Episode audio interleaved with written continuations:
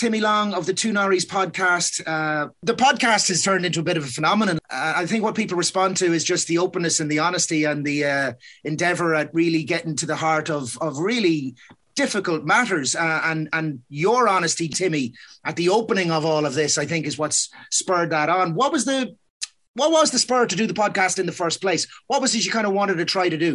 I suppose we, we wanted to represent somewhere, just have something for people to come to and speak about their stories. Like for years, I would have been in in and out of A, NA, whatever, and my story was consistently being played. But we said, let's make it broader. Let's let's make the interviews broader. Let's let's let's bring it to a broader uh, community and leave people understand that addiction and poor mental health and anxiety and all these different things are nothing to be ashamed of.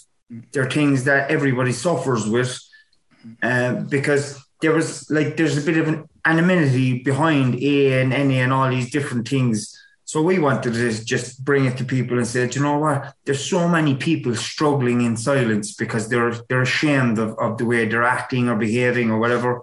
So what we done was we brought the podcast everybody. I gave my story at the beginning for the first two episodes, and then James, and then we brought on people that we knew, a few academics and a few other people that are are in recovery from alcohol, drugs, or mental health issues, and we just it just escalated from there. And the podcast is its own entity, Dave. It's its mm. own entity. It's not about me or James. It's about the podcast. It's it's a space where people can go and they can speak about their stories and inspire others to get help um, show them where to get help, what services they can connect with, what services are there. So it's fantastic. It, it worked really, really, really well. So we're nearly two years into it now at this stage, and it all escalated, I suppose, from from the two of us just having a chat and James being bombarded with um, emails and messages and social media by people that were struggling with all forms of addictions and poor mental health because they would have seen him on the Tommy Tiernan show. Mm. And after that, we just decided to go ahead with it. We had a vision of just starting off with two phones, but then we had two lads came on board, Alan and B from Unity Media, and they came on and they gave us a massive amount of help from the beginning and we done the first 10 episodes with them until we we got a bit familiar with, with technology and and different uh, forms of software. And then we we just went from there. And then we had another guy came on board Ron which is James's cousin. And Ron now is the guy that does a lot of technical technical stuff behind the scenes and um, and it just worked really well. But if I was to say all in all the podcast is just a platform for people to talk about whatever's going on from and, and uh, within a safe environment. And it's not about judgment. It's not about being critical towards anybody it's about people just seeing other people for who they are, and that's the main main emphasis behind it. It's the 12th of February is when you're in Cork Opera House. It's the Two Norries podcast, Changing the Conversation Tour 2022. That's Saturday 12th. Tickets online or just go in the door of Cork Opera House if you want to get them there, and it's at 8 p.m. Who will you speak to on the night? We have uh, a very famous man by the name of Pat Falvey. He's going to speak about his life story he's an amazing life story. I've, I've, I've heard him yeah. talk. He's an amazing inspirational speaker. Sorry for cutting across you. You're jump fine. back, jump back in with it. But he's a, you know, uh, climbed Everest a number of occasions, but had himself at the edge of the water one time when his business had gone south and was in a bad place and has, and rescued himself. So I presume that, that'll be the thrust of the chat. hundred percent, hundred percent, and uh, of course, there's going to be new things as well. Um, he's also going to be speaking about new projects he's on, mm. um, and different parts of his life that he may have not spoke about before. You know, it'll all depend. We'll just make it a safe environment for yes. Pat to, to, talk to myself and James, and um, it's going to be amazing. Nice, it's going to be absolutely amazing. Is it the first live one you'll have done? No, we've done a few already. We've done one in We've done two in Elizabeth Fort up by Barrack yep. Street. We yep. done. We had Nicola Tallant as well. She reports in some of the the country's most high pro- profile gangs and criminals and stuff like that.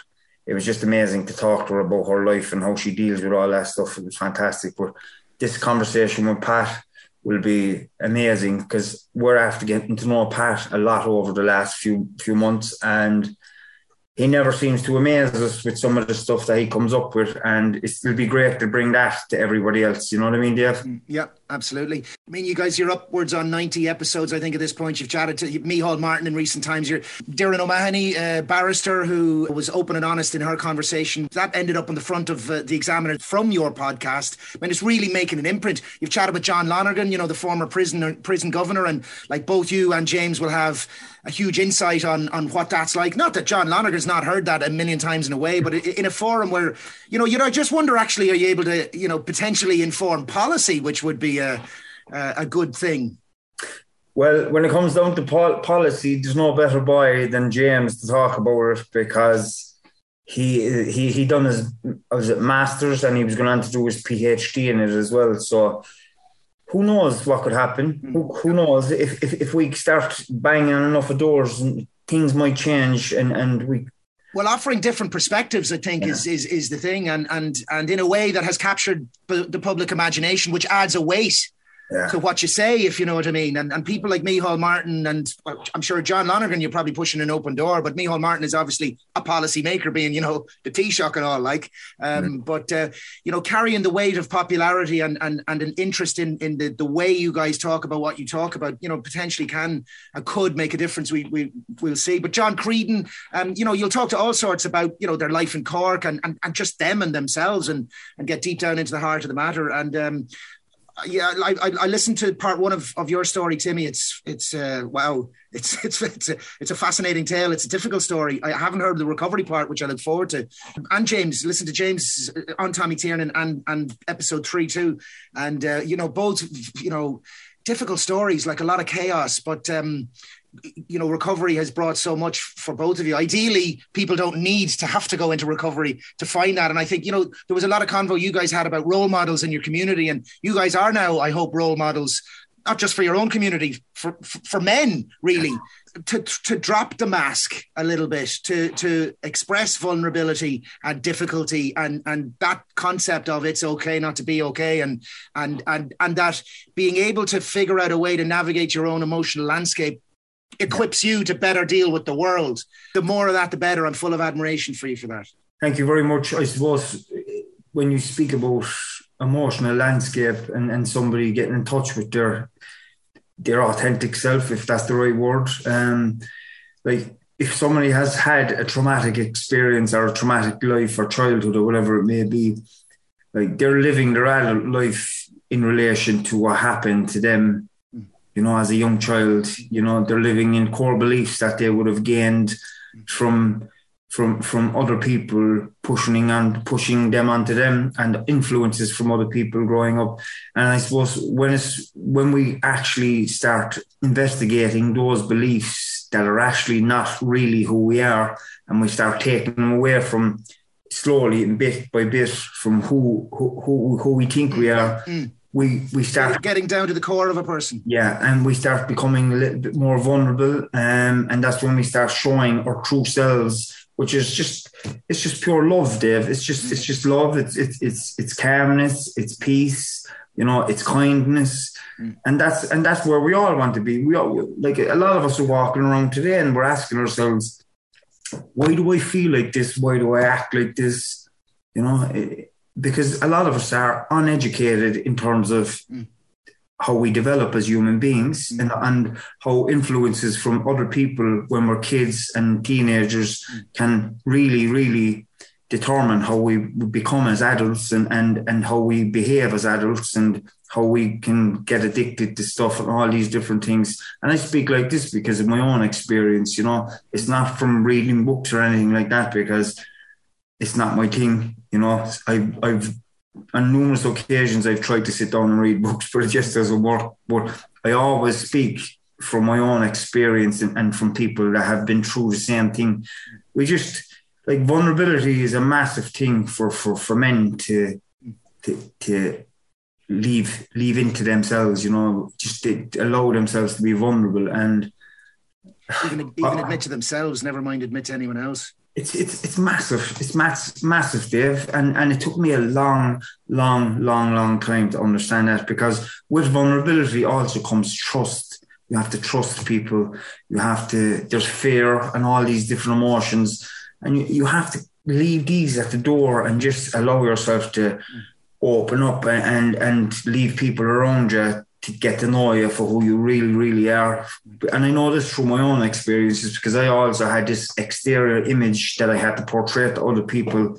And that was more or less a protective mechanism to, to protect me, you know, as a young child. But it was carried into my adult life. And um, we had a fantastic lady on the podcast there last night, and we were talking about body image and how how men in particular we we portray this this big muscular man with tattoos, but deep down, like we're we're lost little boys who really never developed into anything other than maybe six, seven, eight years of age when something may have stemmed or growth, mm. you know, and we had to develop then as in like with the exterior image and we're completely numbed off. Yep. And that was my own experience as well. And I spoke with a lot, a lot of other lads who would have had similar experiences that had to become something different to who they authentically were growing up, you know. Um, and, and I think that's very important for men, you know, for men to just really, really get in touch with themselves because we all know a lot of women, women are fantastic at it.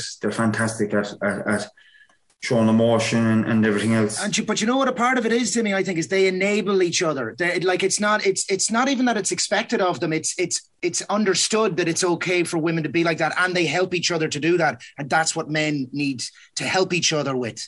And that's why I think you know that's why I'm so I have so much admiration for both yourself and James. You know, tough guys from the north side who have tough, tar- uh, uh, uh dark stories really behind them, but who are fronting up and kind of going, you know what, uh, I'm I'm going to say who I am, and I'm going to say what's real and what's true. And honesty goes a long way. And and and hopefully you guys are, are a new kind of a role model. Um, you know, if they if they can do that, maybe I can too. And you're right. There's a lot of fear and a lot of uh, trust required, and it is difficult. But um, there's there's a lot of good things happening, Dave, at the moment. Yeah. There's, there's, a lot of change happening. You know, there's a lot, of, an awful lot of change. People are really starting to wake up and start to believe that there's something more to life other than this, this fast-paced rat race around work and mm-hmm. constantly going and have to look this certain way. Because body image today, like we all look at all these ads that come up on social media and all this and mm-hmm.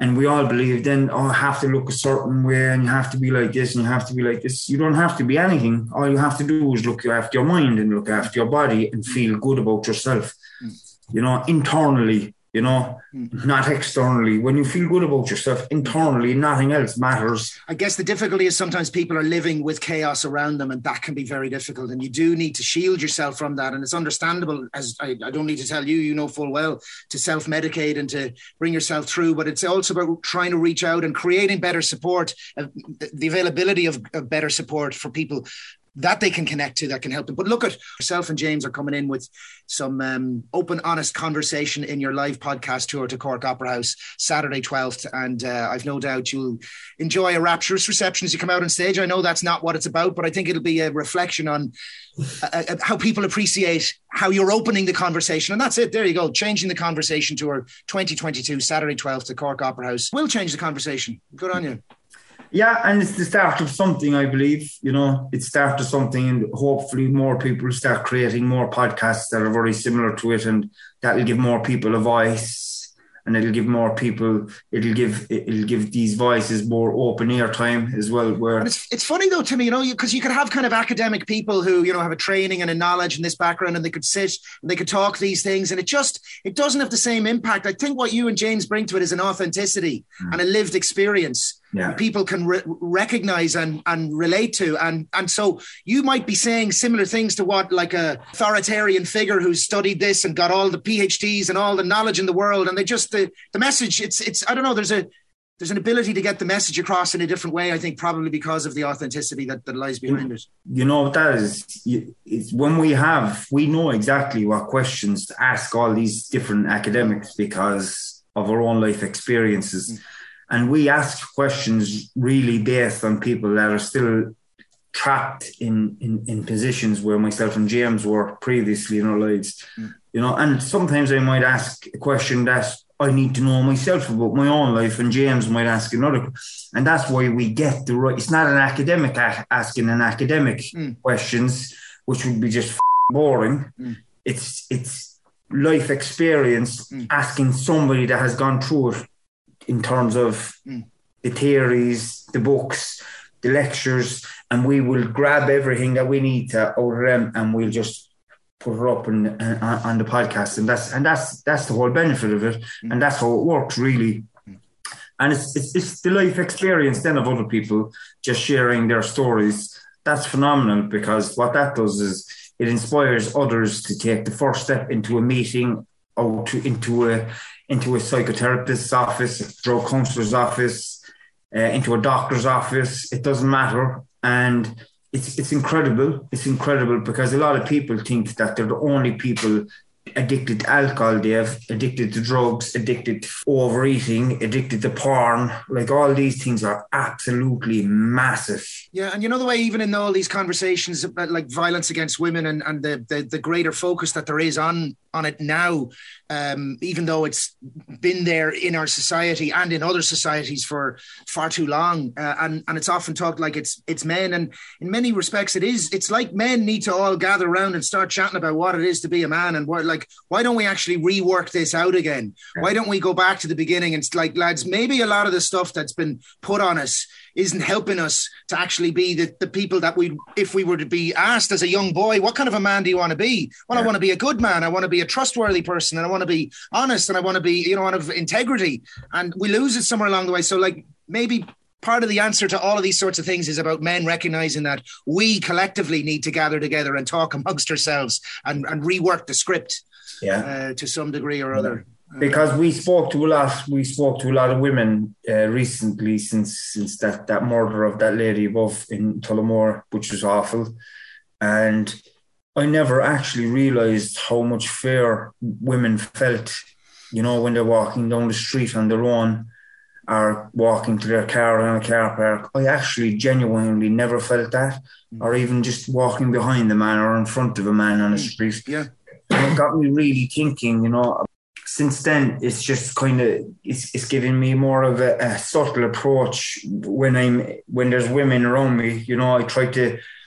have a really balanced, calm, kind energy, and, and you know because. Uh, even maybe as simple as at, at night, if you're walking behind a woman on a street, cross over to the other side. Yeah, that's that's exactly it. It's, in a way, you shouldn't have to or anything, but you know, maybe you're going to make her feel a little more comfortable, and isn't that isn't that worth doing? Exactly, and that's what that's what men should be talking about at the moment. Um, it, there needs to be more awareness and education. Well, it made me think of it just when you talked about like you know confusion you know, yeah. and, and and there is a lot of confusion about what it is to be a man, and a lot of things. It, it's muscly, it's tattoo, it's successful, it's fast car, it's it's all of these things, and um, and you know maybe it's not. Changing the conversation to our 2022 Saturday 12th to Cork Opera House. James and Timmy, the two Norries. Pleasure for me chatting to you, Timmy, and thanks for chatting to me on air this evening. You've been listening to a Red FM podcast. For more extra content, go to redextra.ie.